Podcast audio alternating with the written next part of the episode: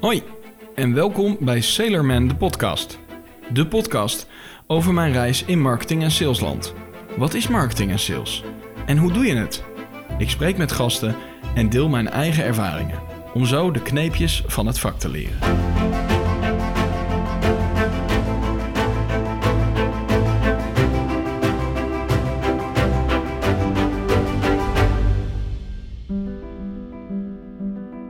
Laurens, ehm, bedankt dat ik, eh, dat ik langs eh, mocht komen. Ja, ik superleuk. Handig dat je zo komt met Ja, je toch? setup. Ja, ja, is lekker, eh, lekker portable. Ja. Ehm, ik ben vandaag bij, eh, bij Laurens de Wilde. Ehm, ook bekend van, van misschien voor sommige mensen als eh 51 Designs. 50 Of in van ieder geval Laurens 51 van tegenwoordig. Laurens tegenwoordig. Ja. En wat ik altijd doe is even kijken wat, nou ja, wat je zelf zegt dat je doet. Ja, dus gaan we even checken of dat nog klopt. Eh, en dan mag je het zelf eh, verder aanvullen. Maar Ja. wat, je, wat je zegt is eh, dat je originele en winstgevende social media campagnes bouwt. ja, zo dat is wel echt eh skeer. Ja. Ja, nou, dat staat op LinkedIn Ja. van een paar jaar geleden. Dat moet ik oh, even aanpassen, weet ik nu in ieder geval. Maar ja, we maken wel social media advertenties. ja, want hoe Ehm, zou je het zelf nu, de, wat zou de geüpdate versie dan Ja, moeten zijn? Ik weet niet hoe hip Amsterdam is ik het ga maken, maar een beetje new age social media marketing voor jongeren. Oké. Ja, echt op, op jongere... Ja, ehm, ja, we zijn heel goed in jongeren bereiken. Dat is echt eh, beter dan de rest. Oké. durf ik te zeggen. En dat, dat kan ik niet over alles zeggen. Daar ben ik weer eerlijk over. We zijn niet de beste in, eh, in de Instagram marketing bijvoorbeeld. Of eh, dat soort bekendere kanalen. Maar Mhm. de, de specifieke kanalen zoals TikTok, Snapchat en Pinterest... Voor, die op jongeren richten, zijn we echt heel goed in. Oké, Ja. cool. Ehm, nou ja, eh, eh, voor mensen die de podcast al wat vaker hebben geluisterd, die weten dat ik altijd even begin met je achtergrond. Ja. Eh, want waar, waar, ben je, waar ben je opgegroeid? We zitten nu in Apeldoorn, Ja. maar kom je hier ook vandaan of ben je ergens anders opgegroeid? nou, ik ben geboren in, in Hengelo, in Twente. Dat accent is helemaal af, want ik ben ook vanaf mijn derde hier naartoe verhuisd. Dus dat stelde ik niet zoveel voor. Maar Nee. ik heb wel een heleboel familie daar wonen. Oké, Ehm, maar nee, ik woon in Apeldoorn. Ben ik ook opgegroeid in verschillende plekjes hier in de buurt. Ja. Ehm, hou heel erg van Apeldoorn. Ik vind het echt een, een hidden gem in Nederland. Hmm. Je hebt natuurlijk focus op Rotterdam, Utrecht, Amsterdam. Maar Apeldoorn is ook echt super vet. Ja. En heel erg mooi. En de ondernemerscommunity hier is ook heel erg gaaf. Ehm, ja, dus da- dat is eh, qua waar ik ben opgegroeid. En wat bedoel je met de ondernemerscommunity? Eh, nou, ik vind het... Ik, we hebben hier echt hele gave bedrijven en hele leuke... eh, verschillende beginnende ondernemers, echt seasoned ehm, eh, freelancers, maar ook grote marketingbedrijven of grote ondernemingsbedrijven. Ja. Eh, zit hier ook gevestigd, dus eh ja, ze hebben van alles wat hier. Heel leuk. wa- waarom, is, waarom is Apeldoorn... Ja, ik kom zelf uit Zutphen, dus ik ken Ja. Apeldoorn vrij goed. Maar Ja. wat, wat is voor jou dan het, eh, het, het, geheim van, van Apeldoorn? Ik bedoel, het groen. het groen, hè? Ja, ik kan gewoon vijf minuten fietsen, zit ik op de Veluwe. Dat is echt niet normaal. Ja. En we hebben het, het Lo is ook super mooi. En we hebben allemaal andere locaties in Apeldoorn, wat gewoon heel veel groen brengt, wat echt super leuk is. Ja. Cool. Ehm, kun je eens iets vertellen over, eh, over verder je achtergrond? eh, de, de link, eh, voor, voordat we de, de opnameknop indrukten, hadden we het er al even over. Ja, de link ja. is, is Zwolle, want daar heb jij gestudeerd. oh toch? ja, nou kijk, Ja, we gaan even terug. ondernemen even begint terug. eigenlijk veel eerder dan mijn opleiding. Nou ja, Ik- vertel dan vooral daarover. Ja, want ik begon al, 51 Designs begon al, toen heette het trouwens anders, maar voordat ik begon met mijn opleiding. Dus ik kom thuis van een, van een gezin met twee ondernemende ouders. Mijn moeder is eh, fotograaf, die doet schoolfotografie, bruiloften en eh, portret. En dat is wel heel, heel leuk, eh, heel lang heel goed. Ja. En mijn vader is ehm, eh, projectmanager op ZZB-basis. Die is overal nergens, eh, begeleidt die grote IT-projecten. Hm. En dan is hij weer een paar jaar hier, een paar jaar daar. En dan tegenwoordig doet hij veel meer met real estate. Dus eh, daar heb ik altijd heel erg veel van geleerd.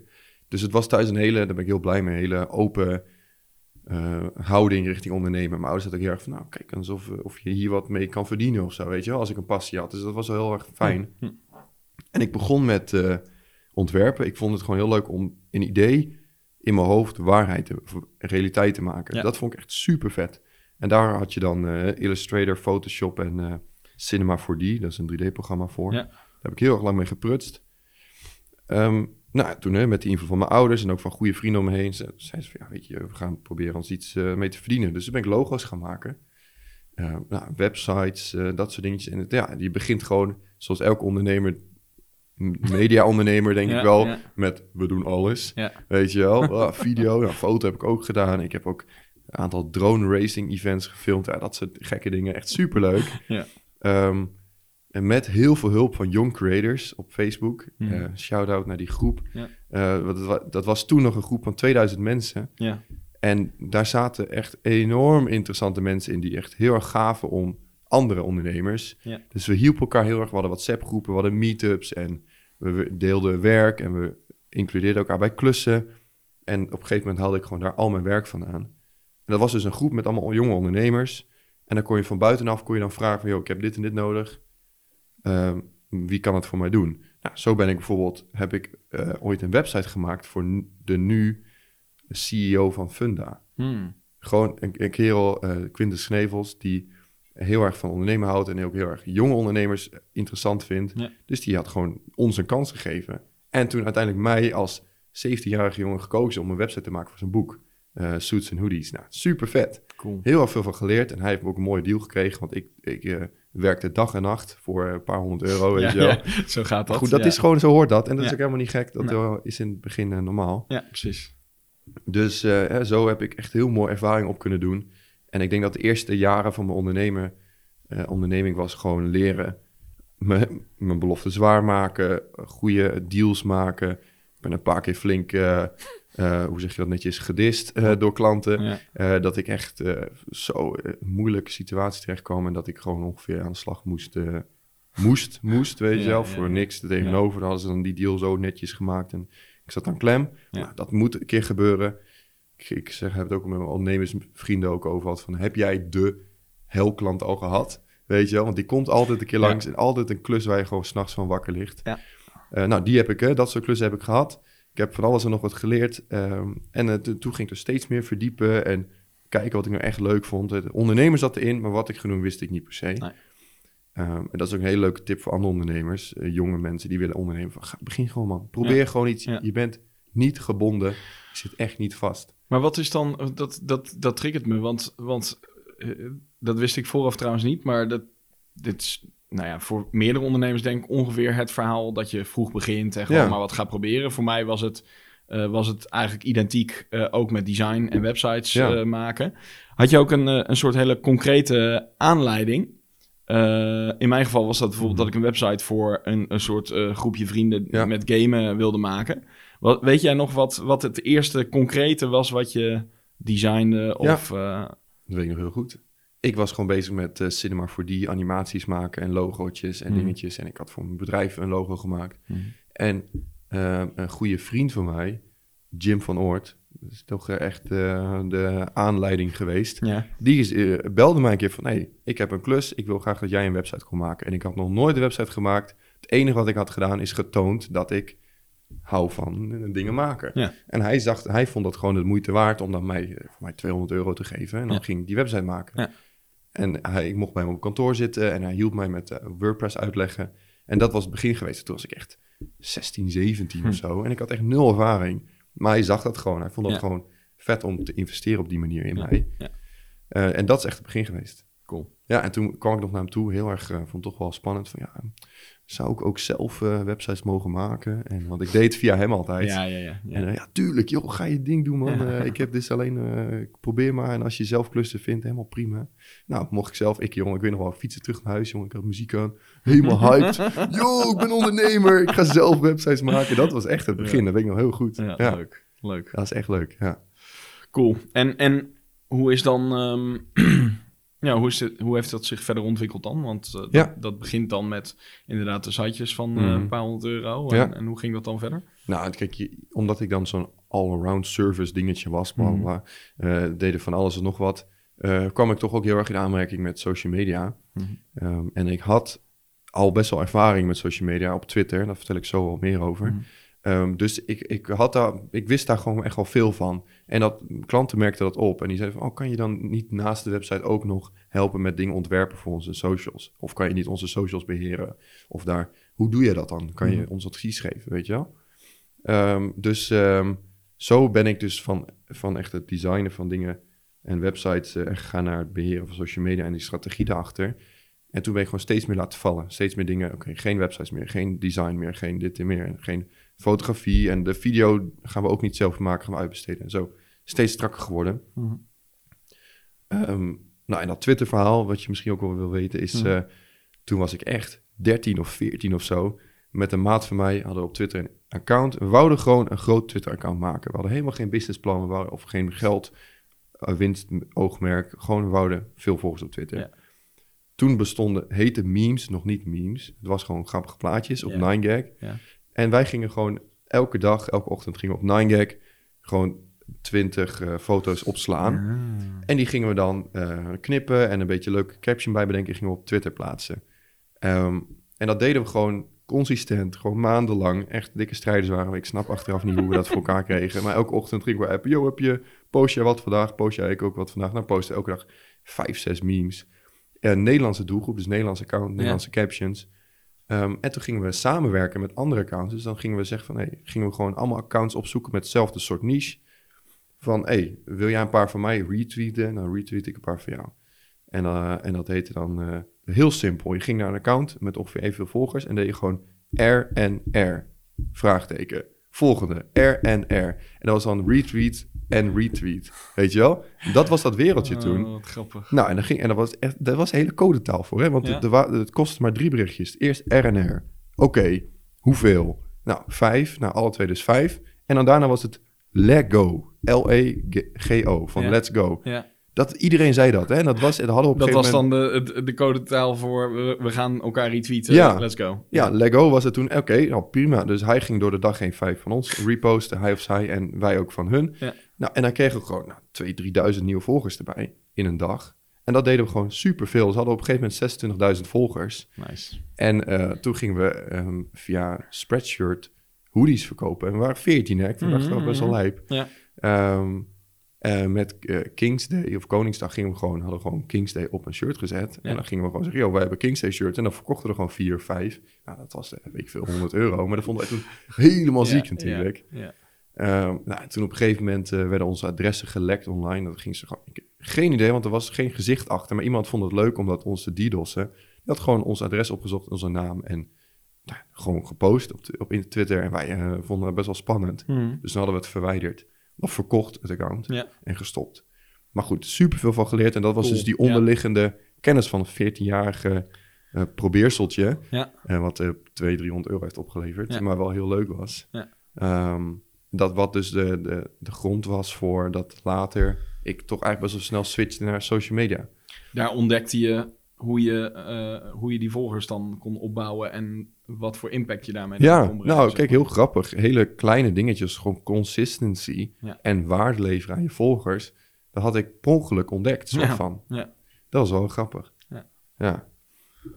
Ja, precies. Want dat is inderdaad ook wat je, wat je nu natuurlijk regelmatig... eh, ja, je, je maakt best veel, eh, veel, veel video's op, op Ja. Instagram, TikTok. Ja, Tenminste, daar zie ik ze in ieder geval. ja, klopt. Ehm, en daar heb je, geef je ook heel veel tips over, over nou, hoe je waarde kan toevoegen Mhm. en, en hoe, nou, hoe je met dat soort social media kanalen Ja. moet omgaan. Ja. Ehm, hoe, hoe eh, ben je dan vervolgens, want ik, ik zag inderdaad, nou, dat, dat, ik weet niet, zijn we dan ook aanbeland bij dat je, het moment dat je ging studeren? Of heb je nog... eh, Nou, die studie zat er wel vlak voor. Dus denk er na mijn voor, studie ja. of tijdens mijn studie Oh, ja. ging ik echt naar social media over. Maar Ja. daarvoor was het dus... eh, dus ja, CWAP gedaan. Ja. Super dikke aanraden trouwens. Ja. Ehm, hele leuke creatieve sfeer. En eh, gewoon leraren met passie voor het vak. Dat was echt leuk. Ja. Grappig, ik heb... eh, we kunnen elkaar daar ook nog wel eens hebben gezien, bedenk me nu. Want ik heb daar ook nog wel eens wat... eh, hoe heet het? Wat, eh, in, ik zat in een soort expertgroep Ja, om het curriculum mee te helpen ontwikkelen, zeg maar. ja joh. Ik heb ook wel eens wat presentaties gegeven. Ah, Dus dat zou best wanneer, kunnen, wanneer ja. heb je daar ge- gestudeerd? Oeh, dus dat is... even kijken. Drie, vier... Ja, ongeveer vier, vijf jaar geleden. Ja, vijf, zes jaar geleden zat ik er sowieso. Grappig. Nou, leuk. Ja. Maar dat is dus een, een aanrader, leuke Ah, opleiding. echt waar, gehad. zeker. Ja. Heb je ook, woon je dan ook in Zwolle of woon je nog wel gewoon hier in Apeldoorn? Nee. Eh, reist die op en neer? Ik woonde in, helemaal in Noord in Apeldoorn. Dus ik kon gewoon de laatste bus pakken, zo hup, de snelweg op. En ik was er zo. Dat was echt Ja. ideaal. Ja. En eh, ik zag op, eh, op je LinkedIn ook dat je, dat je bij een aantal andere dingen nog Ja. hebt gedaan. Hmm. Ik zag Cinemates. Ja, superleuk. Kun je daar eens iets over vertellen? Want Ja. dat, dat is ook, nou ja, dat ligt heel erg in het verlengde van waar je natuurlijk nu mee bezig bent. Ja, Dus, dat, Klopt. Ja, kijk, alles heeft er een klein beetje naartoe gebouwd Ja. van wie ik nu ben. Dat is ook heel grappig. Dat zie je ook terug op LinkedIn. Inderdaad. Al die kleine dingetjes hebben er aan bijgedragen. Cinemates, eh, voor wie niet kent, was vroeger een van de grootste YouTube-accounts van Nederland. Met eh, Kelvin, Boerma en Peter de Harde. Die nu is Kelvin van Calvijn en Kelvlog. En eh, Peter, die is een film aan het maken ondertussen. Strijder, de film heet die. Hm. Heel vet. Ja. Ehm, ik heb ehm, eh, nou, misschien ook wel het ondernemersdingetje, maar ik ging een stage, had ik een stageperiode. Ik dacht van ja, hallo, ik ga niet eh, bij een, een of andere Hm. buurman eh, stage lopen. Ik wil iets heel vets doen. Dus ik had gewoon tien hele leuke bedrijven gezocht en een mail gestuurd van hey, ik wil graag bij jullie werken. Dat was iCulture van Apple, die Apple Oh ja, blogs ja, maken. ja. Er was een game studio, daar waren nog een paar andere bedrijven en de Cinemate en nog twee andere YouTubers volgens mij. mhm. En de Cinemate zeiden van ja, kom een keer langs. En nou, ik was helemaal niet per se goed in video. Wat, maar ik was niet een uitblinker. Maar ik was heel goed in websites maken. En ze waren toevallig bezig met een nieuwe webshop. Dus ik denk dat ze mij daarom hebben aangenomen. Mm. Dus ik heb een half jaar in Amsterdam eh, gewerkt. Vier uur per dag met de trein. In totaal. Dus twee uur heen, twee uur terug. Nou, dat is niet te doen. Maar dat was wel, nou, wel le- lekker pitten, lekker films kijken. Vond het eigenlijk wel leuk. Eh, maar in, in Amsterdam, ja, super veel geleerd. Je zit daar gewoon midden in die entertainment-industrie, waar ik helemaal nog niks van snapte. Wat nu achteraf heel erg leerzaam is geweest eigenlijk. Ja, ja. Eh, eh, je leerde gewoon hoe ze, hoe ze mensen, mensen hun aandacht vasthielden. En hoe ze zorgden voor consistent leuke content. En hoe ze dat snel van filmpje naar eh, video online Mhm. maakten. Ehm, en hoe er ook gebruik van ze hun werd gemaakt op een verkeerde manier met slechte managers en ehm, ja. dat soort dingen. Of in ieder geval, ik weet niet of dat precies zo is gebeurd, maar, hè, maar de mensen die aan hen trokken van, ja, wil je denken van, hallo, je moet wel je, je waarde blijven staan. Van, ik ben gewoon dit en dit ben ik waard. Ik ga Ja. niet zomaar eh, dit en dit doen. Mhm. Eh, dat soort dingen heb ik allemaal meegemaakt. En ook eh, bijvoorbeeld een heleboel bekende YouTubers en Nederlanders die daar over de vloer kwamen, wat ook gewoon heel leuk was. Ja. Ja, dus dat was dat. Dat heb ik, Maar- Maar hoe, want dat vind ik wel interessant, want inmiddels zijn dat inderdaad gevestigde namen in, Ja. in, in die influencerhoek. Ik weet, Ja. niet, ik weet nooit of dat dan het woord is wat je ervoor Ja. gebruiken, maar in ieder geval, dat zijn nu neem ik aan professionele eh, eh, Eh, maar waren dat toen eh, gewoon eh, jonge jongens waar je gewoon coole, coole video's mee maakte? Of waren ze Ja. toen ook al zich heel bewust van wat ze in handen hadden, zeg maar? Ja, nou echt heel grappig. Ehm, het waren toen sowieso, die passie was hetzelfde. We wouden Ja. echt gewoon vette shit maken. Hm. Ehm, maar je merkte gewoon dat ze in het begin van hun carrière stonden. Dus je, je, je zag gewoon, ze wouden het goed doen en ze wouden dingen goed, goed managen. Maar je zag dat ze af en toe tekort kwamen. Ja. En dat wist ik toen niet, want ik nou, weet ik veel. Ik, ik vond het alleen irritant soms. Maar achter, nu als ik terugkijk, denk ik van, Mhm. ja, ik zie mezelf ook gewoon heel erg terug daarin. Van, Ja. Je probeert gewoon te ontdekken van hoe gaan we dit zo goed mogelijk doen. Dus eh, hè, die passie en ze probeert echt te structureren ook. Ze hadden ook gewoon best wel goede opslagsystemen en eh, nou, hadden het best wel goed voor elkaar. Ja. Ze hadden een team met iedereen zijn eigen verantwoordelijkheden en eh, dat soort dingen. En ze hadden toen iets van acht mensen, inclusief hunzelf, dus dan zes. Ja. Waarvan één iemand in dienst was en vijf stagiairs, Oh ja. waarvan ik de één was. Nou, dat eh, geeft ze groot gelijk, mooi goedkope werkkracht. Ehm, maar je zag wel gewoon tekortkomingen. En dat hebben we vast zelf ook wel gezien. Maar gewoon dat ze dan niet helemaal een klus niet helemaal goed inschatten. En er te veel te veel werk aan kwijt waren. Of dat ze het moeilijk vonden om een team de hele dag aan de slag te houden. Wat ik zelf ook wel moeite mee heb af en toe. Ja. Eh, en dat is nu natuurlijk heel grappig. Nu zie je dat het veel strakker is allemaal. Er zijn Ja. gewoon echt grote producers eh, geworden. Ja. Eh, dus dat is wel heel leuk om mee te maken, ja. Cool. Hoe ze het toen, ja, gewoon beginnende ondernemers waren toen. Ze Ja. waren toen echt eh één of twee jaar bezig met eh, wat ze deden. Wat is dan wat je daar... Of in ieder geval het professionele fulltime wat ja, ze precies. deden. Ja. Heb je dan daar, daar één ding waarvan je dacht van... Oh ja, dat, dat, dat is echt iets wat ik daar heb opgepikt... wat ik nu nog eh, me goed kan... wat me bijstaat... of wat ik nog gebruik in mijn dagelijkse praktijk. Oh, sowieso. Dat vind ik altijd jammer dat ik dat dan niet zo strak voor me heb. Want, Nou ja, dat hoeft ook niet. Het kan ook de algemene ervaring zijn. Ja. En gewoon... ik bedoel, je bent dan ook nog hartstikke jong... dus Ja. misschien dat je ook niet... maar ik kan me wel voorstellen dat je... Ik, ik, ik, ik kijk zelf bijvoorbeeld ook wel eens naar... eh, die jongens volg ik dan niet, maar... Hmm. Eh, ik, ik speel bijvoorbeeld zelf eh, een spel FIFA. Dus Ja. ik kijk naar bijvoorbeeld eh, een account heet de Bankzitters. Ja, die ken ik ook wel. Nou die gasten, dat is Mm. gewoon grappig. Die zie je ook zichzelf ontwikkelen, zeg maar. Dus ik kan me voorstellen dat als je daar Mm. zit, dat je dan een soort meelift. Maar goed, Ja. ik weet niet, hoe lang heb je er eigenlijk gezeten? Ja, een half jaar. Ja, Dus precies. Ja. het, is, het valt op zich mee. Nee, ik heb wel heel veel geleerd over de, entertainmentindustrie. Dus nou, het begin van YouTube, zoals het nu allemaal zo strak is, Ja. was het toen nog niet. Nee. Dus ik heb heel veel geleerd over editing en over pacing en over je doelgroep eh, goed eh, bedienen. En pacing, even voor mensen die dat niet eh, weten, is, is het tempo waarmee je Ja. je, je content, hoe, hoe snel het Ja. gaat, je video's. maar. Ja, ik denk ook wel heel erg onderliggend van dat, dat waarde Ja. geven. Hè, van het gaat niet om jezelf de hele tijd. Het gaat echt om dat de, de kijker het leuk vindt om te zien. Eh, dus dat heb ik daar wel geleerd. Ja, en, eh, eh, en wat ik, het grootste ding wat ik heb geleerd is mezelf. eh dat ben ik gewoon tegengekomen. Ik heb gewoon zo'n die tijd achteraf, eh, nu terugkijkend, heb ik Hmm. gewoon best wel niet alles eruit gehaald dat ik eruit kon halen. Eh, en misschien was ik toen nog niet zo, maar ik had gewoon je kan accelereren in een carrière, weet je. En ook in zo'n stageperiode zag ik mensen om me heen die accelereerden. Die vonden waar ze goed in waren. Ja. En die gingen pushen en die kregen best wel leuke dingen voor elkaar. Maar ik zat daar gewoon een beetje te overleven. Van ik moet mijn taken doen, ik doe dat gewoon, weet Ja, je wel. ja, ja. En achteraf gezien, ik had die webshop gebouwd. En ik had dat heel mooi opgeleverd. Daar waren ze wel echt blij mee. Ehm, maar ik had daar gewoon verder moeten gaan. Ik ga gewoon al die webshop verder bouwen. En ik ga die webshop helemaal beheren. En ik ga daar eh, wat leuke marketing dingetjes voor proberen. Weet je wat? Terwijl ik, toen de website klaar was, was ik van, top, hij is klaar. Wat moet ik nu doen? Weet je wel? Misschien had ik het inzicht toen gewoon nog niet. Maar dat zie ik nu achteraf wel heel erg als een leermoment. Oké, cool. En ehm, ik zag dat je eh, daarna letterlijk en figuurlijk een eh, sprongetje maakte op LinkedIn, eh, namelijk een, een andere bedrijf of een stageplek, dat weet Ja. ik niet helemaal. Maar was dat in de VS? Ja, in Amerika. Cool. Ik heb dus mijn tweede stage, zelfde idee weer van ja, ik ga niet bij de buurman om de hoek stage lopen. Daar heb ik gewoon een aantal Amerikaanse bedrijven aangeschreven. En notabene werd ik aangenomen Nice. in Ohio, ja? eh, Urbana, een stadje met 12.000 inwoners. Ja. Oh, dat is, eh, eh, Stelde niks voor, Nee. maar nou, superleuk. Echt small town America, dat is een term voor wat je ook heel vaak in films ziet van het gezellige, die straatjes. En Ja.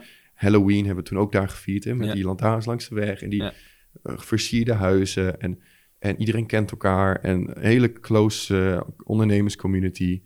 Ehm, ik, ik, ik kende daar niemand. Ik landde daar. Ik werd gewoon opgehaald door een kerel, door de broer van de persoon waar ik ging werken. ja. Ik mocht bij hem wonen. En eh, ik, ik, ik kreeg best wel veel loon. Ik weet niet, voor mij snapte die Amerikaan niet helemaal wat een stage was. Maar goed, Ehm, dat heeft me achteraf trouwens nog wel eh, gebeten. Maar ehm, Ja. eh, hè, nou, de verwachtingen scheppen. Hij verwachtte gewoon te veel. En ik dacht van, ja, hallo, ik krijg gewoon mooi betaald. Ik vind het wel prima.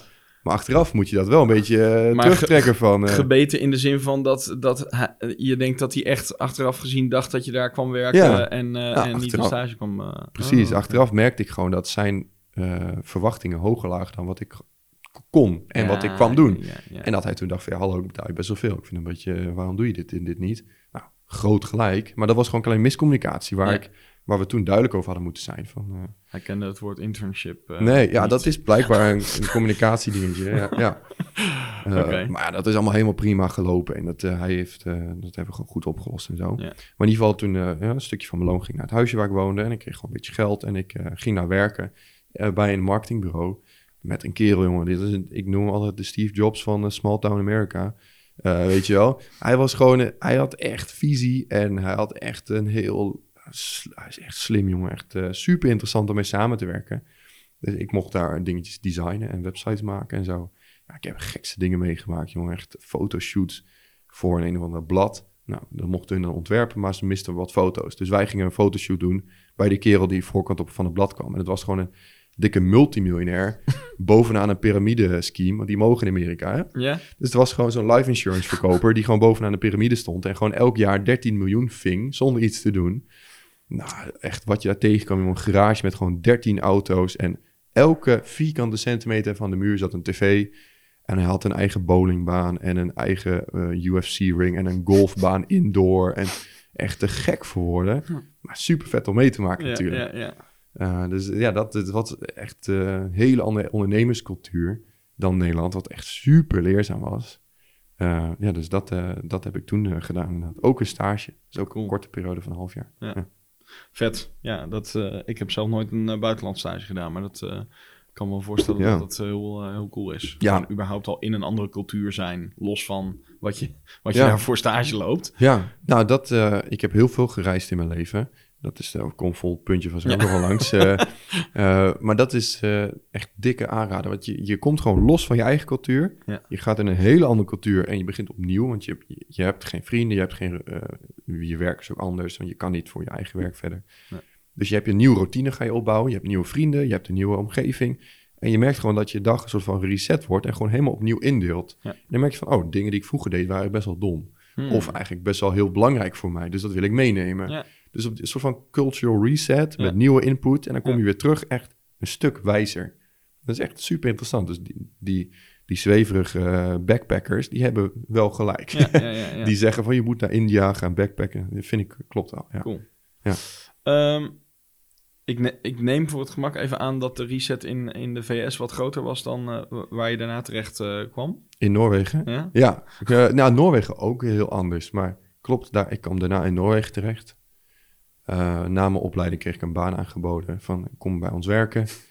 Ik zei, nou, wel voor een jaar. Was van beide kanten van, nou weet je, ik, ik ga ook niet te lang, eh, ik wil niet emigreren. Nee.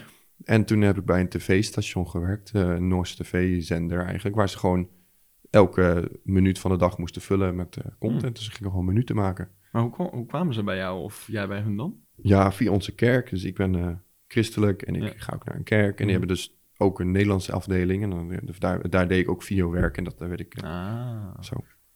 En wat, wat, wat deed je daar dan? Want het was bij, ehm, bij, bij een, eh, bij een Noorse tv-zender, ja, toch? Er- TV heet dat. Oh ja. Nou, en dat heeft dus ook weer met onze kerk te maken. Dus die maken dan eh, content eh, ja, gewoon met een christelijke achtergrond. Dus Ja. gewoon fatsoenlijke content, eh, ja, kan je het zeggen. Ehm, en eh, daar was ik programma-eigenaar. Ah. In ieder geval programma-eigenaar van een klein programma. Eh, dus dan moest ik zelf... ehm, nou, een bouwplaats eh, gingen ze... Een enorm grootste bouwproject van Europa gingen ze documenteren. Ehm, en daar ehm, ging ik dan elke maandag naartoe, stukjes filmen, ging dat editen, ging een script eh, schrijven van hoe gaan we dit mooi vertellen. Hm. En een beetje reality show-achtig, een beetje kijken van, nou, dus dit spannends is er weer gebeurd en gaat dit wel goed? En, Ja. eh, dat, het programma-eigenaar van één programma en alle, dat was twee, drie dagen in de week. En de andere dagen was ik gewoon cameraman. Ik overal nergens naartoe gestuurd om... Oh ja, met andere producties mee, zeg ja, maar. andere producties mee. Dus ik heb eh, dikke linker borstspier ontwikkeld van die eh, zware camera. Ik zo, eh, Ja. Wat is het, mijn rechter borstspier van Ja. het eh, filmen. Ja. Is eh, eh, een soort van reality show. Ja, het was een, een kopie of een eigen in, eh, variant van het jachtseizoen. Wat Stuk echt TV waar? maakt. Ja, dus eh, jongeren werden de stad ingestuurd met een tracker en die gingen rondrennen. En dan eh, ging een andere groep erachteraan. Hm. En dus de hele dag rennen en filmen. Superleuk. Cool. Eh, dus, eh, eh, ja, dus dat was ook echt heel erg leerzaam. Ja.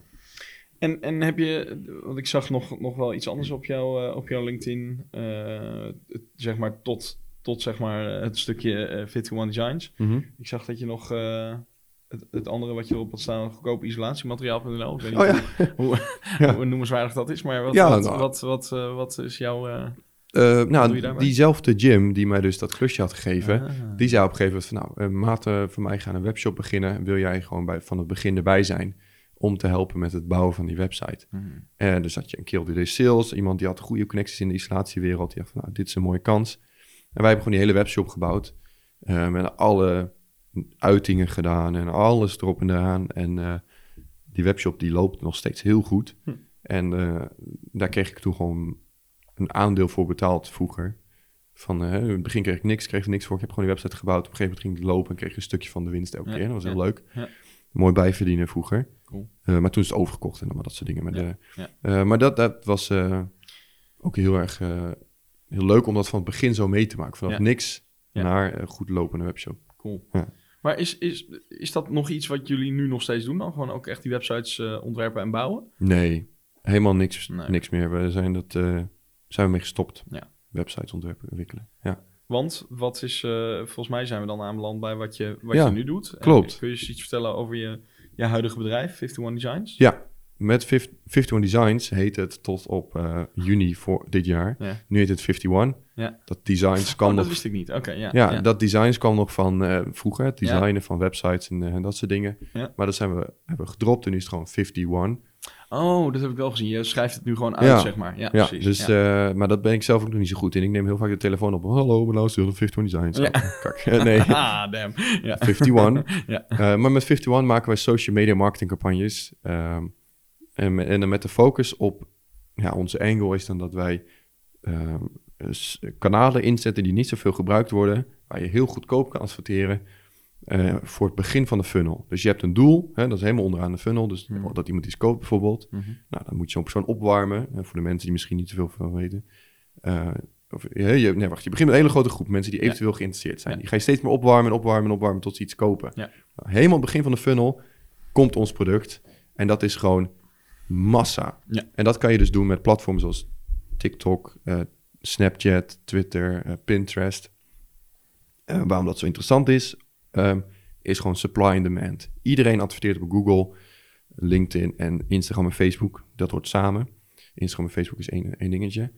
Ehm, dus daar is de CPM, hè, waar je afrekent bij de kassa. Na een advertentie reken je af bij de kassa, dan reken je CPM af. Ja. Kost per mail, dus hoeveel het kost om mail is duizend, mensen te bereiken. Ehm, en die kosten zijn op die andere platformen, TikTok, Snapchat en Pinterest, gewoon een tienvoud lager. Goedkoper dan die andere platformen. Dus het is perfect voor bovenaan de funnel. Gewoon tien keer zoveel mensen. Ja. Kom maar, kom maar, kom maar, kom maar, kom maar kijken. Opwarmen. Een beetje kijken van, nou, van die eh, duizenden mensen die je bereikt, wie gaat dan naar de website, wie doet interessante interacties. En die mensen dan verder in de funnel retargeten op de meer normale kanalen zoals eh, LinkedIn, Instagram en Facebook. Zo, dat werkt super goed samen. En eh, wat wij merkten is dat heel veel bedrijven, nou, je kan als je een Google Sales Navigator of een LinkedIn Sales Navigator search doet naar bedrijven die eh, Instagram en Facebook marketing doen, nou, 10 tot de 100.000 Ja. bedrijven. Ja. Ehm, en er zijn, er zijn ook goed in. En wij kunnen dat ook, maar er zijn bedrijven zijn veel beter, weet je wel? Mhm. Dus, eh, maar eh, bedrijven die echt specifiek TikTok en Snapchat en Pinterest advertenties doen voor hè, dat ook zo mooi inzetten bovenin de funnel, dat zijn er gewoon heel weinig van. Dus wat wij de laatste tijd merken, is dat overal waar we komen en we beginnen ons verhaal te vertellen, is gewoon, zijn ze zo laaiend enthousiast van, vet, Ja. dit wil ik. Ja. Of bij mijn product, andere marketingbureaus, bij mijn product erbij Aanvullend, ja. aanvullend bovenaan de funnel. Of gewoon mensen die een webshop hebben. Die zeggen van, zeggen van hey, zullen wij anders gewoon een grote audience opwarmen. Namens bekendheid genereren. Mensen genereren die je kan retargeten met je bestaande campagnes. Dus het klikt overal heel mooi aan vast. Dus we hebben echt heel eh, weinig moeite om het te verkopen de laatste tijd. Nou, dat is sowieso fijn. Ja, Maar jij zegt retargeting, maar is het ook... Ik kan me ook voorstellen ehm, dat, dat er meer behoefte is aan het juist weer het breder, eh, meer mensen bereiken. Mhm. Omdat volgens mij retargeten steeds moeilijker wordt met, Ja. met eh, alle privacy eh, eh, maatregelen van vooral Apple. ja klopt. Is, merk, merk je daar iets van? Is er, is er Ja. meer behoefte ook om die reden aan gewoon toch wa- wat, wat meer de, nou ja, de, de sleepnettechniek, zeg maar. Dat je meer mensen bereikt in plaats van specifiekere doelgroep? Ja, zeker. Dus ja, eh, dat is eh, een van de redenen waarom het zo eh, goed te verkopen is. Ja. Omdat dat is één reden, maar we merken ook dat we daar niet extreem veel last van hebben. Er zijn Ja. nog steeds mensen die goed te retargeten zijn. Ja. En die mensen kan je dan ook weer een eh, lookalike audience van maken. Dus je kan op trucjes toch wel mensen Mm. die geïnteresseerd zijn in je website benaderen. Ja. Waar we vooral last van hebben, zijn de nieuwe wetten in de EU voor adverteren voor jongeren. Want wij adverteren voor jongeren. Onder de 18 kan je niet meer adverteren op interesses. Alleen op eigenschappen, leeftijd Mm. en locatie. Maar interesses vroeger wel, maar nu niet meer. Dus we merken dat gewoon sinds kort voor scholen is het veel moeilijker om die jongeren te bereiken. Dus we moeten dat op een andere manier doen. Ja. Eh, een self-defining audience noemen we dat. Mhm. Dus aan de hand van hele specifieke content. Wie heeft interactie met die content? Oh, dan ga je, ga je als het ware zelf experimenten doen en op daaruit halen wat iemands interesse is. zeg Ja. maar. Oh. Ja, dus eh, het probleem is dat wij niet onder de 18 kunnen targeten Nee. op interesses. Dus wat onze oplossing is, oplossing is dan, we targeten gewoon iedereen onder de 18 in een straal rond de school. Ja. Eh, met een best wel specifieke video over wat de school doet. Dus niet van, oh, wij zijn een leuke school, dit, dat. Maar echt van, hey, wij, CIBAP bijvoorbeeld, wij doen mediavormgeving opleidingen. Kijk hier een 3D-printer en kijk hier is iemand aan het ontwerpen. Ja. Ehm, en dan kijken we dus gewoon naar wie van die, nou laten we zeggen 100.000 mensen, kijkt die video langer dan 70%. Die is echt geïnteresseerd. En dus die identificeert zichzelf aan ons. Ja. Nou, we zien geen namen, dat weet je ook op marketing, maar Mm. je krijgt gewoon nummertjes. Ja. En die mensen die dat dus langer dan 75% bekijken, die gaan we dan retargeten met de volgende stappen. Dus op die Ja. manier kan je toch wel de interesses Ah, eruit plukken. Ja. Op een lucht halen en gewoon nette manier. Ja, precies. Want je, je legt natuurlijk geen, geen persoonsgegevens vast van die mensen, Nee. maar je kan ze daarmee wel retargeten. Dat Ja. is dan de, de truc. Ja, dat is de truc en het is gewoon allemaal binnen de regels. En eh, dat is, eh, die platformen kan je sowieso geen informatie uithalen. Nee. Maar eh, ja, op die manier kan je er een beetje omheen werken. Dat werkt voor ons heel goed. Cool. Ja. Ehm, ik, eh, eh, nog even over, over 51, want je, Mhm. je, zijn jullie met z'n drieën of, eh, of met, eh, wat, Ja. wat zag ik, met z'n drieën zijn jullie? Ja, we zijn met z'n drieën. Ik, één stagiair en iemand die bij me werkt. Ja. Dus een beetje flexibel, handig. Af en toe wat meer dagen in de week, Ja. af en toe wat minder. Ehm, nog niet in de dienst, wil ik wel graag binnenkort, maar dan Ja. moet je ook gewoon een goede, goed persoon vinden. En, En een Met z'n beetje drieën. de, de stabiele onderstroom qua business natuurlijk. Want wat is je, wat is je, wat is je, waar, hoe verdien je eigenlijk je geld? Zijn het echt puur projectmatig campagnes? Of heb je ook maandelijks terugkerende dingen? Of hoe Ja. werkt dat? Ehm, heel veel maandelijks terugkerende campagnes. Eh, want een campagne, ja, je kan 500 euro of 5000 euro achter een foto zetten en die gewoon pushen. Maar dat, ja, dat eh, werkt tot op zekere hoogte. Ja. Wat wij, waar wij heel erg van zijn, is gewoon een campagne die je een half jaar loopt of drie maanden loopt. Waar we dan gewoon elke maand verder optimaliseren. Nieuwe AB-testen doen, andere teksten, Ja. andere angles, andere Ja. beelden, andere doelgroepen. En we zien gewoon dan, in die, we zien dat in de rapporten terug. We maken elke maand rapporten. Zie je Ja. gewoon die dalende lijn met kosten wordt gewoon steeds minder. En de resultaten worden steeds meer. Ehm, dus wij eh, hebben heel veel langere projecten lopen. En daar krijg je per maand voor betaald. Of daar vragen wij per maand een management fee voor. Dus dat in combinatie met gewoon identiële dingen. Ja. Voor open dagen, bijvoorbeeld voor scholen nu weer. Dat is in november altijd. Ja.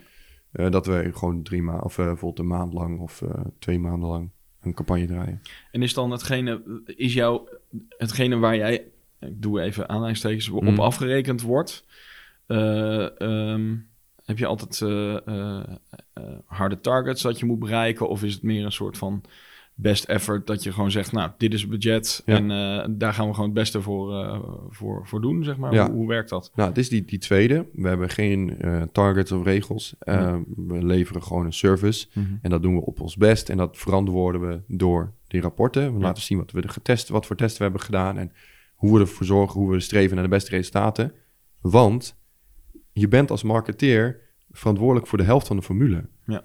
Je bent verantwoordelijk voor het mensen naar de website sturen, mensen opwarmen en dan naar de website sturen. Ja. Maar dan zijn ze daar, dan zien ze het product, die moet goed zijn. Ja. Dan komen ze op de website, die moet converterend zijn. Dan moet ze goede service hebben. En dan pas wordt de sale gemaakt. Ja. En dit tweede deel hebben wij gewoon nul controle over. Dus je kan niet zeggen van wij worden afgerekend op de sales. Nee. Want de helft hebben wij geen controle over.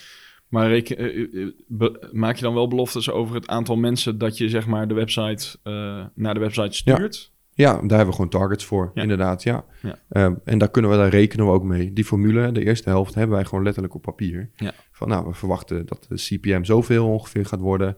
Nou, we verwachten dat de click-through rate, hè, de hoeveel mensen doorklikken, zoveel procent wordt. Dan krijgen we zoveel klikken ongeveer. Nou. Zoveel gaan er afvallen door slechte laadtijden en zo. Dus we verwachten dat je zoveel bezoekers op je website krijgt. En dat, dat, dat kunnen we best wel goed eh, eh, gokken tegenwoordig, omdat we gewoon zoveel duizenden euro's hebben uitgegeven. Dat eh, hebben we gewoon veel informatie voor. Ja, precies. Ja. Cool. Ehm, ik, eh, ja, ik zit, ik zit even te kijken. Want wat ik... eh, nou ja, je had het net al even over waar jullie heel erg op mikken. Is natuurlijk die... Dat zijn juist die, die, die kanalen die nog niet eh, super gevestigd zijn. Ja, Ehm, en, en dat sluit ook wel goed aan bij... Nou ja, wat ik van jou zie, zeg maar. Ja. Op, ik ben jou begonnen te volgen op Instagram. ja.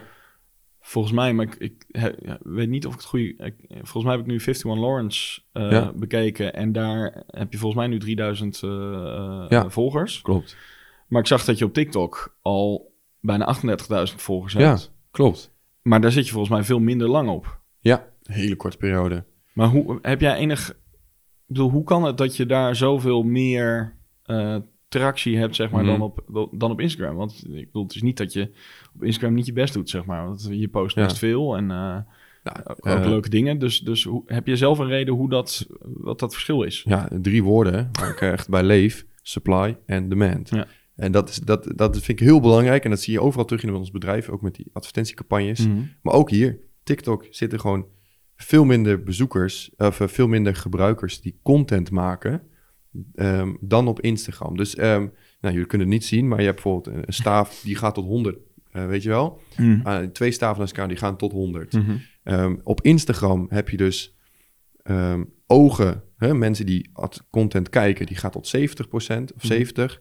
En je hebt het aantal content dat wordt gemaakt, gaat tot 100. Dus er Mhm. is veel meer content dan dat er wordt eh, bekeken. Ja, ja, ja. Dus Instagram moet beslissen welke content ga ik wel niet laten zien. Want wat is goed genoeg om te laten zien? Ja. Want dat vinden ze heel belangrijk dat de mensen die wel kijken, dat die iets kijken wat ze leuk vinden. Dus daarom is het best wel moeilijk om er doorheen te breken en mensen te bereiken. Ja. Op TikTok is het andersom en dan is die verhouding nog wel anders. Dan is het gewoon eh 100% ogen. Heel veel mensen willen kijken en Ja. eh, de meeste dagelijkse minuten op social media wereld worden besteed op TikTok. Heeft laatst YouTube ingehaald. Bizar. Ehm, dus er is heel veel aandacht. Heel veel mensen willen content hebben. Maar TikTok heeft gewoon niet zoveel content creators. Nee. Eh, of mensen die veel goede content, consistent goede content maken. Dus dat is 30 of 20. Dus elk filmpje, zou zeggen 20, elk filmpje wordt sowieso vijf keer laten zien om überhaupt die demand te vullen. Ehm, dus het is heel simpel om. Nou, het, het is zo gek om daar zo laks mee om te gaan. Maar gewoon 100, 200, 300, 400.000 mensen te bereiken op TikTok. Door die inbalans in supply en demand. Ja. En dat is gewoon eh, vroeg erbij zijn. En we zijn nog steeds heel vroeg. Ook al zit iedereen erop en ook al begint je moeder over TikTok. je bent nog steeds heel vroeg. Ja, ja. Ja. En, en daarom is het zo makkelijk om zo hard te groeien. Omdat je zo makkelijk zoveel mensen kan bereiken. En, en ik weet niet of jij dat vaker hoort, maar Mhm. wat ik in ieder geval vaak hoor en ook wel eens eh, zelf heb gezegd, eh, ik sta nu iets anders in, maar ehm, eh, als wij zeg maar als bedrijf willen adverteren op een bepaald Mhm. kanaal, dan is het, zeker als je in, zoals wij in B2B zitten, is het voor veel mensen een soort van vanzelfsprekendheid dat je dus gaat adverteren op LinkedIn. Ja. Eh, nou, mijn ervaringen zelf daarmee Ja. zijn niet zo positief, omdat Ja, het LinkedIn gewoon is waardeloos, jongen. vreselijk duur Ja. eh, is. Super, duurste platform van allemaal. Ja. En, en je, ik bedoel, ja, nee, dat, dus daar heb ik zelf niet zo positief. Maar goed, ik ben zelf ook niet eh, de, de, hè, zelf een, een goeroe daar, daarin per se. Maar, maar het bezwaar wat je vaak hoort is van ja, maar ik ga toch niet op TikTok adverteren, want daar zit mijn doelgroep niet. Heb je, ben jij het daarmee eens? Nou, man, ik heb daar een flinke mening over. Ja. Elke doelgroep zit op elk platform. Ja. Ehm, op mindere mate. Maar die CEO van een groot bedrijf zit in zijn vrije tijd ook op Instagram te scrollen. En Mhm. misschien zelfs ook op TikTok tegenwoordig. Ja. En ook op YouTube. Ja. Dus ehm, het enige wat verschil is, is de state of mind dat die mensen zijn. Dus op LinkedIn, dat adverteren ze zelf ook mee, je- bereik je je- je audience in een business state of mind. Ja. Op Facebook en Instagram is het veel meer informatief en gewoon lekker scrollen. En op TikTok en YouTube en, is het, en Snapchat is het veel meer entertainment state of mind. Mhm. Maar iedereen zit overal. Ja. Dus dat hebben we sowieso al gezegd. Maar dan kom je weer terug bij die supply and demand, die zo uit balans is. Mhm. Dus hè, misschien is het wel op mindere mate zo. Dus dat die doelgroep die we bereiken is 40-jarige mannen die, eh, of vrouwen die in een bepaalde branche eh, iets doen. Mhm. Eh, er zitten veel mindere mate op, op TikTok, bijvoorbeeld 2% maar van je hele, iedereen die je bereikt. Ja. Nou, super weinig, denk je. Ja, hallo, op, op LinkedIn is dat, eh, als ik een goede, goede advertentie maak, eh 30%, Ja. 40%. Maar op TikTok, hè, met organische video posten, maar ook met adverteren, bereik je letterlijk 100 keer zoveel mensen. Ja. Dus eh, die 2% wordt dan, hè, keer 10 wordt het al 20%, keer 100 dan wordt het 200%. Dan wordt het gewoon veel groter. Ja. En ik ben heel slecht in hoofdrekenen, maar Ja. je, je zou kunnen zeggen dat Heel je... veel. Ja. Heel veel. Ja. Maar je zou kunnen zeggen dat eh, als je een video post op Instagram... eh, waar je 5000 weergave op krijgt... dan bereik je misschien... eh, en daar zit 50% van de mensen die je volgen zitten in Mm. jouw doelgroep. Mm. En dan heb je 2.500 eh, duizend mensen die geïnteresseerd zijn... die eh, passen in jouw doelgroep, die jouw video zien. Ja. Maar op TikTok zitten er misschien maar 2%. Maar je bereikt dan wel een half miljoen mensen. Ja, Ja. dat is natuurlijk een veel groter Ja. getal uiteindelijk. Ook al Ja. is het maar 2% die in jouw doelgroep valt. En de kosten daarvoor zijn dan onder de streep waarschijnlijk lager, omdat er gewoon, eh, eh, eh, omdat, nou ja, wat jij uitlegde, dat er gewoon meer mensen zijn die willen kijken dan Ja. dat er content is. Ja, dus dat is voor organisch en voor betaald hetzelfde. Het is gewoon zo veel goedkoper dat de schaal waarop je speelt is gewoon heel anders. Dus daardoor kan je echt op een soort van scho- hagelschot manier adverteren en content maken. Je, Ja. maakt het gewoon voor iedereen en het bereikt wel de goede mensen. En dat merken we ook. Ik doe heel erg, eh, zit heel erg actief op TikTok voor business. Mijn collega hierboven, Sven van de Socials, doet ook social media beheer. Of hij Mhm. doet social media beheer, Mhm. wij niet. Eh, zit ook op TikTok. Een andere ondernemer die doet ook weer marketing, zit ook op TikTok. En we merken gewoon eh, allemaal verhalen van... Ja, gast, gisteren kreeg gewoon een DM. Ja, ik zag je op TikTok, zullen we samenwerken? Hey, wij hebben een bedrijf, een webshop, we willen dit en dit verkopen. Wil je dat voor ons doen? Ik ja, die vinden ons wel. Ja. Eh, en dat komt gewoon dat je zoveel eh, aandacht krijgt.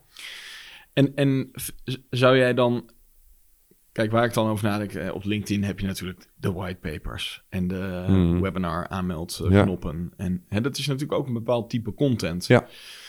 Maar werkt dat dan? eh, hoe moet je dat dan aanpakken als je zo'n boodschap wil eh, eh, vertellen op een Mhm. minder zakelijk kanaal, zeg Ja. maar? Eh, Werkt dat dan? Of moet je dan die mensen ook in de context waarin ze het kijken aanspreken op een zakelijke... Ja, nou, kant, dat, zeg maar. dat moet je doen. Ehm, want ehm, nou, dat is ook de grootste fout die heel veel bedrijven maken... is dat ze LinkedIn-content op TikTok gaan zetten. En zelfs Instagram-content op TikTok. Dat lijkt al veel meer op elkaar.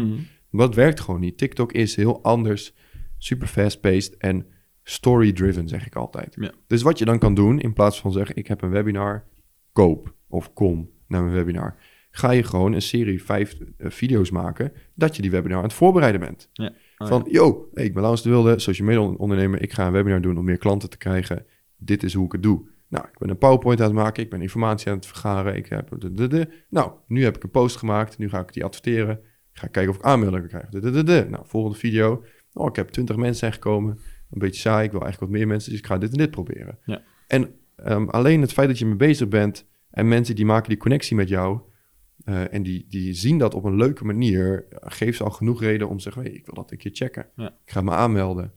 Ehm, dus dat werkt heel erg goed op die manier. Ja. Dus dan moet je echt eh, voor TikTok content maken. En nou, ook een grote fout die mensen maken... is dat ze dus content maken voor TikTok... maar zelf zich te goed voelen om content te kijken op TikTok. Hm. Dus van, ja, nee, maar ik vind TikTok zelf niks... Maar ik wil wel heel graag nieuwe mensen bereiken op TikTok. Van ja, sorry hoor, maar je moet echt die, die Ja. cultuur snappen. Ja, precies. Dus eh, dat heel vaak dan hoor ik mensen van ja, TikTok werkt voor mij niet. Ik krijg maar 200 views, ik krijg maar 20 views. En eerst ik vraag van, zit je zelf op TikTok? Mhm. Nee, heb ik geen tijd voor. Oké, nou, dan gaat het je sowieso niet lukken. Nee. Wat heel belangrijk is, dat je zelf gewoon veel video's kijkt, je laat inspireren. Eh, eh, een, beetje, een beetje scrollen, een beetje dingen liken, een beetje trends eh, observeren. En doe je notitieboekje erbij. Mhm. Schrijf gewoon dingen op. Oh, mensen doen het zo. Oh, dit is interessant. Dit Ja. doen heel veel mensen. Dit is een trending sound.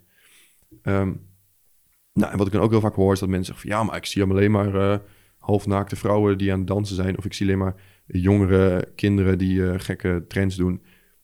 Dat is het algoritme, het standaard algoritme. Mhm. Maar als je inlogt en je maakt een account en je volgt mij... Mhm. en allemaal andere ondernemers... Ik, als je mij een DM stuurt op Instagram met TikTok... dan stuur ik je een lijstje terug met ondernemers die je moet volgen. Ja. Dat doe ik al jaren, of Mhm. doe ik al eh, sinds ik op TikTok zit. Mhm. Want heel veel mensen lopen hier tegenaan. Ja. Dan volg je die accounts, ga je die filmpjes een beetje kijken... en dan snapt TikTok heel snel dat jij niet zo'n persoon bent die die filmpjes kijkt. En dan krijg je die filmpjes ook niet meer. Ja. Dus dan krijg je gewoon leuke con- business content en eh, gerelateerde daaraan. Dan is het al een stuk makkelijker om er naar te kijken. En, en heb jij ook ervaring of een mening over het inzetten van TikTok als bedrijf? Eh, dus, dus echt met een bedrijfsprofiel? Ja. Of, of, of adviseer jij meestal om dat als de mens die bij een bedrijf werkt te doen? Oh zo. Ehm, nou, beide. Wat bijvoorbeeld, hè, wat ik ook wel heel vaak heb van... eh, eerder maakten wij content voor bedrijven, maar daar zijn we mee gestopt. Mhm. Nou, sowieso heb je een- dat hele gezeur met eh, meningen en eh, feedback, oneindige feedbackrondes. eh, weet je wel, van het moet allemaal perfect in het plaatje passen. Ja. Daar hadden wij niet zoveel zin in. En daarnaast, wat het grootste dingetje is, is van... ik heb gewoon geen passie voor jouw bedrijf. Hoe graag ik het ook wil, ik zit niet in jouw chocoladebedrijf. Ik weet niet welke chocola lekker is en waarom die lekker is, maar jij wel. Dus je moet het zelf doen, dat Mhm. sowieso. Mhm. Dus ga het niet uitbesteden aan een bedrijf, maar ga het zelf die filmpjes maken. Mhm. En wat je dan wel kan doen, is bijvoorbeeld mij of Sven van de socials of andere mensen vragen van... help mij met brainstormen of help mij eh, de goede richtingen te sturen. Maar dat, dat doen we wel, Ja. het adviseren. Nou, dus dan moet je als bedrijf of als één persoon bij een bedrijf... gewoon content maken over het leven bij het bedrijf. Dus eh, eh, dat story moet je dan erin inbouwen van dit is mijn dag als ondernemer. Of zo eh, gaat een werkdag eraan toe als bedrijf. Eh, of zo, als, als je vanaf bedrijf kijkt in plaats van als een persoon, Ja, kan ja. je het op die manier doen. Ehm, dat is voor kleinere ondernemers heel erg interessant. Maar goed, als je grote multinationals, zoals Ryanair zitten erop, die doen het op een iets andere manier. Maar ik vraag me af of die mensen luisteren naar deze podcast. eh, of die dat ook echt meteen gaan aanpakken. Ik, ik weet het niet. Ik zou het niet uitsluiten, maar ik denk het niet. Hallo, CEO van Ryanair. hallo Ryanair. Heel Hallo. vet eh, Ja. TikTok-account hebben jullie. Nee, maar die doen Ja, het... is eh, maar dat, dat vind je juist een goed voorbeeld van hoe je als bedrijf TikTok kan Ja, inzetten? nou, als je kleine ondernemers zeg ik doe wat ik doe, maak gewoon heel open filmpjes over je dagelijks leven en vertel dat verhaal. Eh, maar grotere multinationals zoals eh, video, of ja, multinationals, grotere bedrijven, echt grote, grote bedrijven zoals KLM, eh, Mhm. Videoland, Ryanair, die maken gewoon hele leuke, Dunkin' Donuts, maken hele leuke video's over, ja, gewoon inspelen op trends. Er zit gewoon een jong, jong persoon achter die gewoon elke dag, die zit minimaal het, twee, ja. drie uur op TikTok per dag onder werktijd. En die gaat gewoon allemaal trends opschrijven en die gaat ze gewoon doen. En Ryanair die heeft gewoon een foto van een vliegtuig met een mond erop geplakt. En dan gaan ze gewoon dingen eh, playbacken en dingen zeggen. Echt zo grappig. En nou, wat al die accounts ook doen is gewoon heel sassy in de comments van andere viral video's commenten. Dus dan heb je een maak maat van mij, Floris. Die heeft er bijna 100.000 volgers op TikTok. Die maakt gewoon video's over dat hij zijn huis aan het verbouwen is. Krijgt in één keer een comment van Videoland. Van, oh, lekker bezig, jongen. Oh. maar weet je, dat is dan hoe Oh, hun ja, proberen te connecten met een doelgroep. Dus dat is voor die grotere bedrijven. Ja. En die zijn ook geverifieerd, dus die, die springen ook uit in de Ja, comment eh, sectie. Eh, maar voor, voor, ja, voor kleinere ondernemingen, of joh, hè, gewoon MKB, Mhm. zou ik zeggen van pak iemand in je bedrijf die eh, leuk vindt om social media te doen. Ja. En geef die gewoon elke week tien uur de tijd om lekker te prutsen. Ja. En het is echt de moeite waard. Misschien krijg je niet meteen veel bereik, maar als zo'n persoon een beetje op een pragmatische manier probeert. Oké, we gaan dit en dit proberen. Dit en dit werkt niet. Dan gaan we Mhm. verder met de dingen die wel werken. Ja. En dan zo optimaliseren. Net als advertenties, gewoon AB testen en optimaliseren. Dan kan denk ik iedereen, maakt niet uit met welk bedrijf, echt wel heel veel eh, mensen bereiken. Ja. ja heel erg interessant staat. Cool. Ehm, ja, jij hebt zelf eh, een, een, een soort... eh, tenminste, ik weet niet of het al bestaat. Ja, alles bestaat waarschijnlijk al. Maar je hebt... ik zag, zat even door je TikTok heen te, te scrollen. Ja. En toen zag ik dat jij ehm, de, de Influencer Exposed Oh, ja. eh, serie eh, hebt. Ja, Of ik weet niet of je hem zo noemt, maar zo... eh, ja die, geval- die bestond nog niet. Die heb ik wel zelf bedacht. Oké, cool. Ik zit hier, waar iets Nou, de- maar dat, uitschrijven. die, die lijkt aardig te werken. Want ik Ja. zag dat je daar één video met 1,1 miljoen... Ja. Zijn dat views? Ja, views. Ja, views hebt. keer, keer geladen. Dus het kan zijn dat mensen het meerdere keer hebben bekeken. Maar Ja. ja, 1,1 miljoen. Ja, meerdere. Mijn video, ik denk dat mijn ge- gemiddelde weergave op die video's is 200.000 weergaven of zo. Dus elke keer weer. Als ik een video postte, die avond, jongen, telefoon. brrr, helemaal loose. Nou, eh, drie dingen waarom dat goed werkte. Ja. Voor de mensen die het nog niet hebben gezien, kijk even op mijn account. Maar eh, wat ik doe is, ik ga grote influencers kijken of ze echt wat nepvolgers hebben. Want Ja. ik kwam er gewoon achter dat er best wel wat zijn die dat die nepvolgers hebben Ja. gekocht. Ehm, en die daarmee te koop staan. Van die doen sponsoracties en die proberen mensen te beïnvloeden met hun nepvolgers. En dat vind ik gewoon oplichten. Ja. Dus ik vond het ook wel een duty Ja. om dat eh, te checken. Ja. Ehm, en ik zit midden in die wereld, dus ik weet precies hoe die statistieken werken. Ja. En als je gewoon goed kijkt naar de grafieken met hoeveel volgers ze hebben, dat wordt getracked op heel veel websites, Mhm. zie je, kan je dat gewoon best wel goed zien wat echt een nep is. En vooral als je dat veel doet, zie je, krijg je daar wel een oog voor. Nou, dan moet je dat een beetje naast een account leggen. Dus je ziet een enorme piek van 30.000 volgers. Kijk je op een account en op inter- internet van hebben hun met een programma meegedaan, hebben een prijs gewonnen of iets geks Oh gedaan. ja, dat check je wel. Ja. Dat check wel even. Ja, Nou, als ja. dat niet zo is, dan is dat waarschijnlijk gewoon nepvolgers die ze gekocht hebben. Eh, want heel vaak zie je dus of ronde getallen, precies 30.000, of gewoon letterlijk 30.000 in een uur. Nou, dat is natuurlijk onmogelijk. Eh, de- en dan maak ik daar een video over. Yo, deze kerel, eh, bijvoorbeeld eh, rapper Shores, heeft gewoon kats nepvolgers. Ehm, en dat, nou, dat, dat doet het dus heel goed, omdat mensen dat die, die sensatie en eh, dezelfde waarom die roddelbladen zo goed vinden, gewoon lekker een beetje achterklap, Ja. vinden ze mooi. Ehm, en waarom het ook zo goed is, is interactie. Want ik vraag altijd van, laat even in de comments achter wie, de- wie ik de volgende keer moet checken. Nou, Ja. Ik krijg gewoon altijd letterlijk duizenden comments van Ja. jongeren die zeggen van, ja, check die, check die, check die. En kijk, mijn vriendin en mijn neef. En nou, die hebben allemaal tien volgers, dus dat is niet Ja. interessant. Maar Het is niet een hele interessante grafiek. nee, maar eh, vooral die grote accounts ga ik dan even checken. Ja. En dan, ja, het is je genereert, de content genereert zichzelf. Je, elke keer was het weer tijd om een filmpje te maken, ga ik gewoon even door het lijstje. Allemaal kijken welke echte nepvolgers hebben. En dan pak je er gewoon een paar. Ehm, En wat me opviel is dat een heel groot gedeelte van Nederland heeft gewoon echt volgers. Het is niet allemaal Nee. een showtje. Dus je, eh, maar er zitten gewoon echt wel bij, een stuk of eh, tien of twintig die ik heb gecheckt, die gewoon echt nepvolgers hebben. Ja.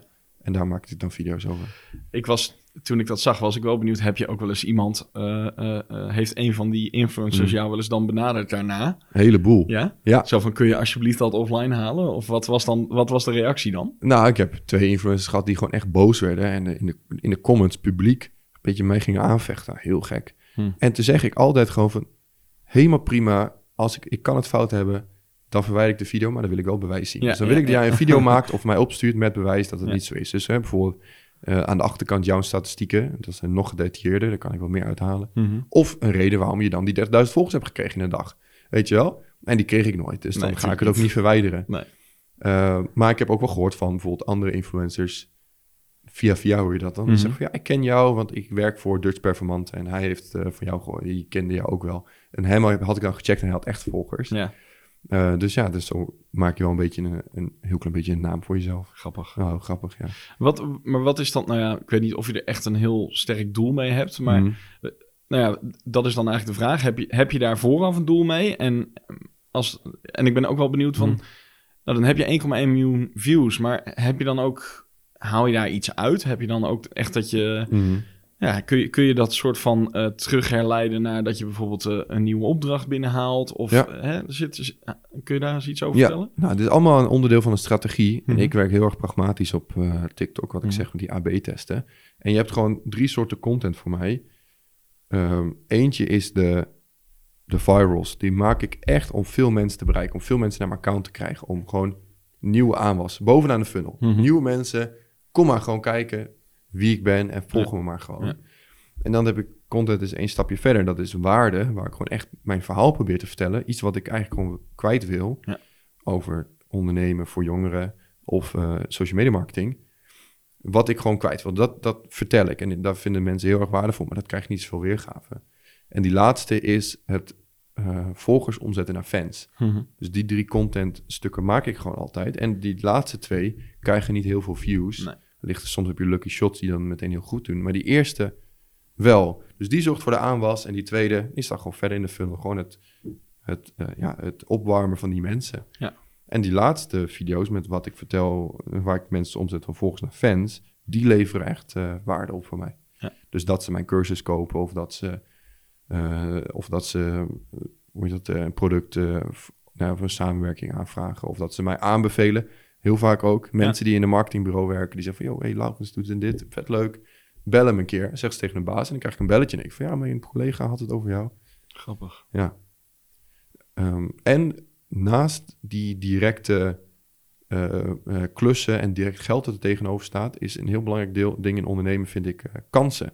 Bijvoorbeeld nu zit ik tegenover jou, hè, dat is een leuk gesprek en krijg ik weer wat aandacht voor mijn bedrijf. Ja. Dat vind ik gewoon een hele waardevolle kans Ja. Die ik heb gekregen door het bereiken op social media. Ja, precies. Dus dat vind ik ook gewoon heel waardevol, die, Ja. die kansen die voorbij komen. Dat Ja. mensen vragen, wil je eens meedenken met het project? Iets waar ik misschien niet meteen heel veel geld mee verdien, maar waar ik wel een hele interessante mensen mee om tafel kom bijvoorbeeld. Ja. Dat vind ik ook een hele waardevol, eh, waardevol aspect Precies. van TikTok. Cool. Ja.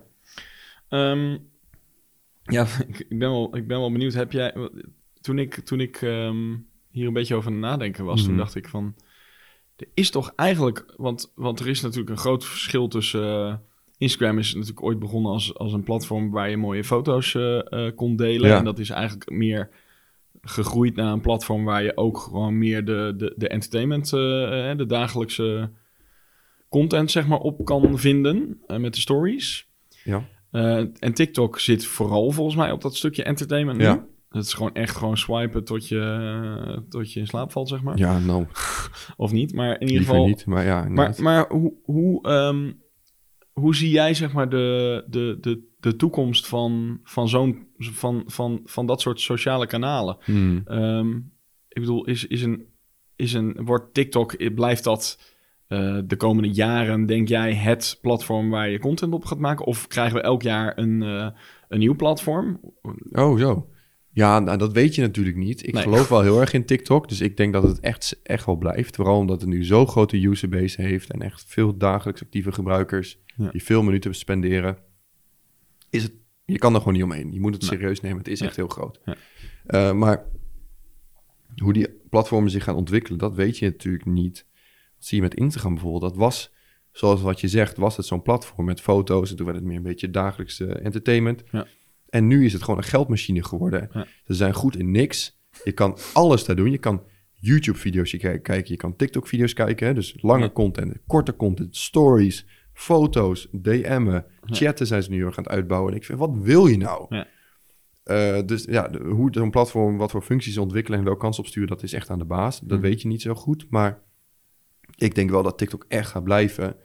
En er komen ook nieuwe kansen en nieuwe platformen. En eh, het bereik op TikTok zal ook wel minder worden. Dus dan wordt het wat minder interessant om daar als nieuw persoon zo op te gaan focussen. Ja. Maar dan komt er wel weer iets nieuws erbij. Bijvoorbeeld Clubhouse kwam toen even langs. Heb ik er 100% op ingezet. Ja. Super veel geld mee verdiend qua nieuwe klussen dan. Ja. Ehm, en die is toen ook dood gegaan. Ik veel, boeit me niet zoveel. Ik heb daar heel veel nieuwe mensen mee leren kennen. En heel veel nieuwe aandacht van gekregen. En eh, nu is het weg. Nou, prima. Ja. Dan ga ik verder. Maar er zal vast nog wel iets komen binnenkort. Wat dan weer helemaal zo'n eh, shift is. Waar iedereen eh, gaat proberen en iemand hyped over is. En wat, ja, gaat het dood of niet, dat weet je niet. Maar ik zit er altijd zo van, ja, ik ga er gewoon nu gebruik van maken. Ja. Ik ga er nu alles uit halen en dan eh, ga ik er verder. Cool. Ja. Ehm, ik, ik ben eigenlijk wel een beetje door mijn... ja, ik, volgens mij hebben we zo'n beetje alles wel besproken. Ja. Tenminste, tenzij jij zoiets hebt van... Nou, ik, we hebben echt nog één ding niet besproken. Dan, Ja, ik weet niet. Nee, nou, eh, voor iedereen hè, van denk eens goed na van kan ik als bedrijf eh, nog wat waarde halen, uit die social media kanalen, Ja, hè? ja. uit die inbalans van supply en demand. Ja. Adverteren of eh, gewoon posten. En als je er hulp nodig bij hebt, kan je gewoon altijd gewoon vrijblijvend even bellen met mij. Dan ga ik even kijken wat, wat je doelen zijn en wat het best bij je past. ja, want waar, ehm, waar kunnen mensen je, je volgen? Wat is... Ja, op social media is het 51 Laurens, Ja. 51 Laurens. Ja.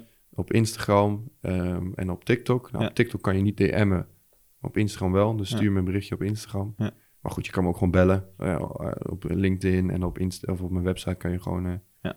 die dingen vinden. Op Instagram trouwens staat mijn nummer ook. Dus ja, bel maar gewoon. En jij noemde het net zelf al eventjes kort. Mhm. Ehm, maar jij geeft ook een social deep dive Ja. cursus. Wat eh, kun je daar nog iets, iets over vertellen? Ja, nou we hebben 30 november hebben we een real life versie ervan, Ja. gefocust op TikTok. Ja.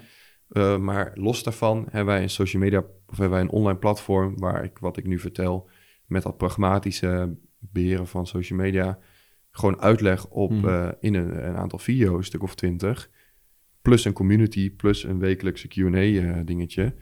Waar gewoon nu nou, bijna 100 mensen in zitten. En waar je dus gewoon van alles kan leren over social media kanalen. En ook mij allemaal vragen kan stellen. Dus als je denkt, ik wil, ik wil social media oppakken. Maar ik heb geen zin om elke maand iemand te betalen voor allemaal advies en, en, eh, en tips. Of misschien zelfs het beheren. Je wilt het zelf doen, dan kan je die cursus bijvoorbeeld kopen en dan kan je het zelf oppakken. En de, de vraag waarvan je wist dat die ging komen. Mhm. eh, als, je, als, je, als je één tip, één les moet meegeven aan mensen die luisteren. eh, nou ja, wat zou dat dan zijn? Ja, niche down. Dat vind ik super belangrijk. En dat had ik net ook over met die social media kanalen. Die, Ja. die doen een beetje niks. En eerder had ik het ook al over van die eh, marketingbureaus die alles doen. Ehm, wij hebben de laatste tijd gewoon heel veel succes behaald door dingen te laten vallen waar we niet per se super goed in zijn. Ja. En je kan dan denken van ja, maar goed, stel krijgen we een klus van video of een, een fotografieklus waar ik toch wel 1000 euro mee kan verdienen.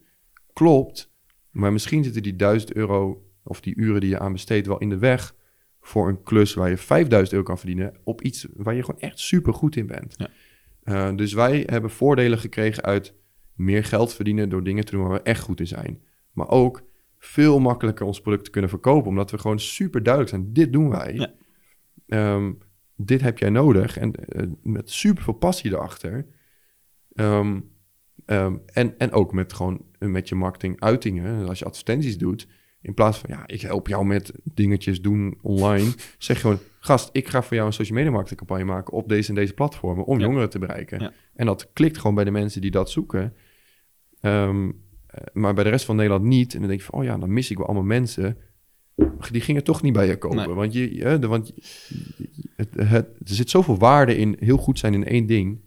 Of heel veel goed echt de beste zijn. Ja, en de Eh, kans dat als ze wel het bij jou hadden gekocht, dat ze het dan toch ergens anders beter hadden kunnen krijgen Ja. en dus niet tevreden zijn, is Ja. natuurlijk, dat is het ja, afbreukrisico. dat hebben we ook gewoon meegemaakt. Ja. Ja. Ja. Klopt. Uh, dus dat is echt een heel groot voordeel. En ook voor jezelf. Je kan intern al je systemen erop aanpassen. Je kan helemaal stroomlijnen en uh, de winstmarges helemaal perfect draaien. Zodat je gewoon zoveel mogelijk aan verdient. Ja. Uh, dus dat heeft allemaal voordelen voor me opgeleverd. En een voorbeeld hiervan is dat um, de laatste tijd heb ik heel veel afspraken gemaakt met andere marketingbureaus. Um, en het verhaal begint altijd zo van, nou, wij doen social media beheer, wij doen social media campagnes. En denken ze, oké, leuk, prima. Want in hun hoofd gaat het ratelen. denken ze van, ja, ik ken al 30 mensen die dat doen. Oké, maar goed, ga verder. Ik ga verder vertellen, nou, we zijn heel actief op TikTok. En dan, oh, oké. Hey. hey. we doen uh, TikTok-strategie. Nou, hey, denk ze, hey, daar heb ik, ken ik nog niemand van. Nee hey, we doen TikTok en Snapchat advertenties. En ik zeg, oh, wacht even, dat willen, heb ik klanten wel eens horen vragen, maar kunnen dat niet kwijt. Um, of, of, um, of ze hebben dat, misschien kunnen ze dat intern, maar zijn ze er niet goed in. Denk van, top dat jij daar zo in focust. Ja. Dus ik merk gewoon bij al die mensen waar ik heb gezeten, dat hun ogen gingen echt twinkelen toen ik dat vertelde. Ja.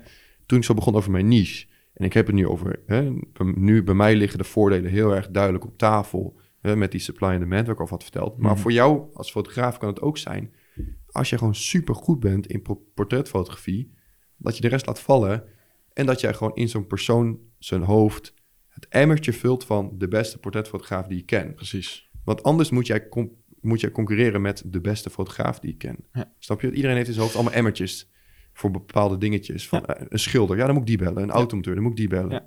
En marketing ook, uh, adverteren moet ik die bellen met fotograferen ook. Misschien is het fotografie-emmertje al gevuld. Maar als je komt van, ik doe portretfotografie echt de beste. Ja. Uh, ik probeer echt uh, de, op zo'n speciale manier. En dit is mijn eigen stijl. En ik top. Als ik dat nodig heb, dan ga ik jou eerder bellen. Want jij bent er heel goed in. En het is ook niet alleen maar zo dat... Uh, want volgens mij, als ik ook naar mezelf kijk... je raadt ook wel eens mensen aan die je zelf niet per se ervaring mee hebt... maar wel kent, mhm. bijvoorbeeld. Ja.